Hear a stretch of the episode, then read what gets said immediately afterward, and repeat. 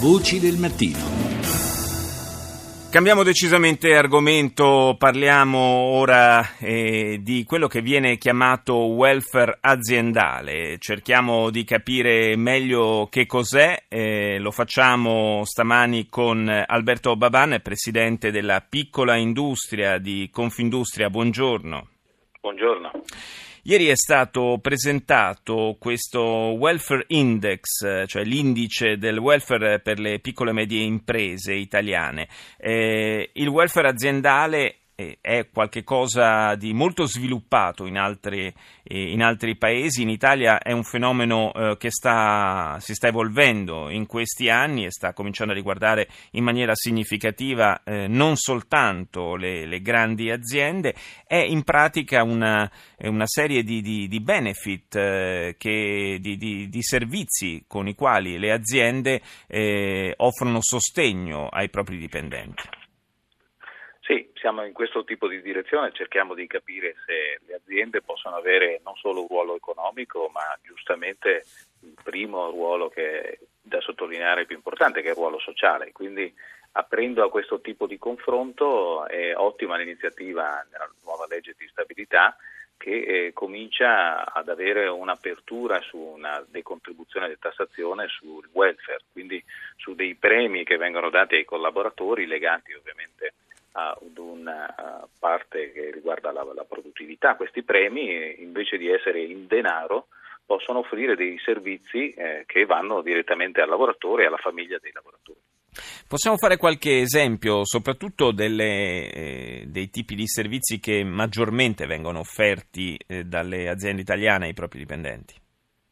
Beh, allora, con quello che è stato fatto ieri, questo, questa presentazione dell'index, eh, si è cercato di capire, chiedendo a 2140 aziende, quanto sia l'offerta oggi, fino ad oggi, prima ancora dell'entrata in vigore della legge. E abbiamo visto che eh, i servizi riguardano soprattutto la formazione,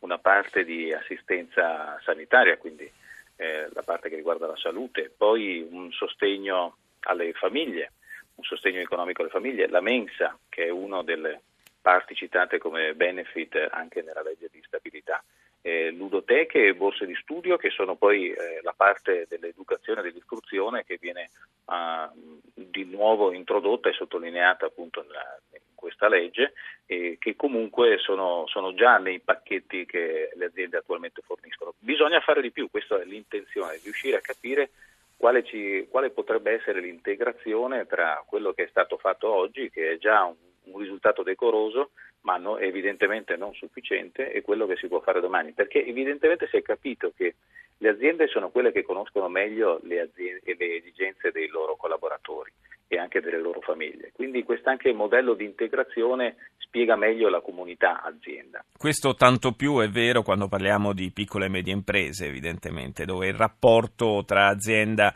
e lavoratore è, è molto più stretto, molto più diretto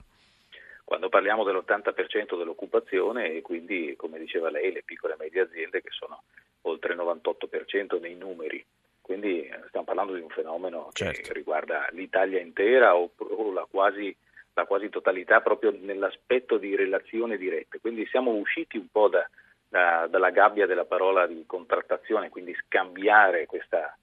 idea e cercare di capire che, che dare un valore esclusivamente monetario a questo, questo tipo di aspetto e invece lo stiamo curando nella sua accezione più interessante, più importante, quanto, quanto esista l'area di comfort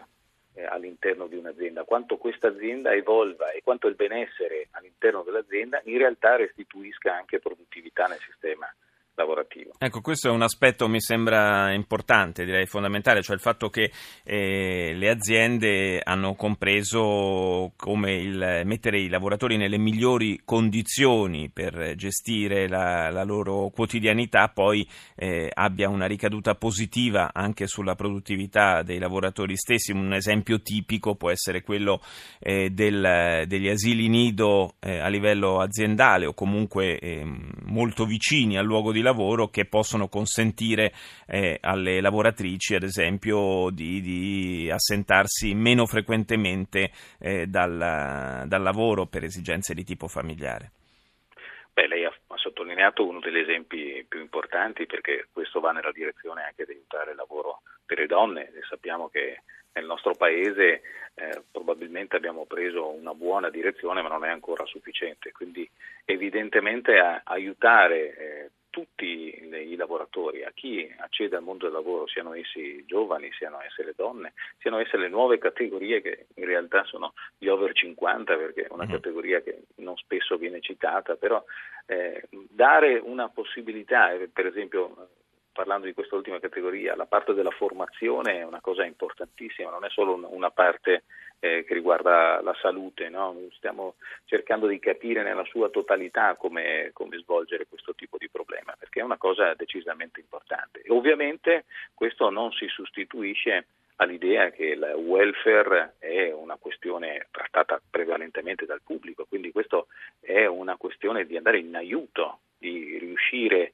ad incontrare meglio le esigenze, ma non deve essere assolutamente sostitutivo a quello che fa il pubblico. No, evidentemente no, lo Stato sociale è un'altra cosa, ma eh, il welfare aziendale può davvero rappresentare qualcosa di molto importante per tutti i lavoratori. Io ringrazio Alberto Bavan, presidente della piccola industria di Confindustria, grazie di essere stato con noi.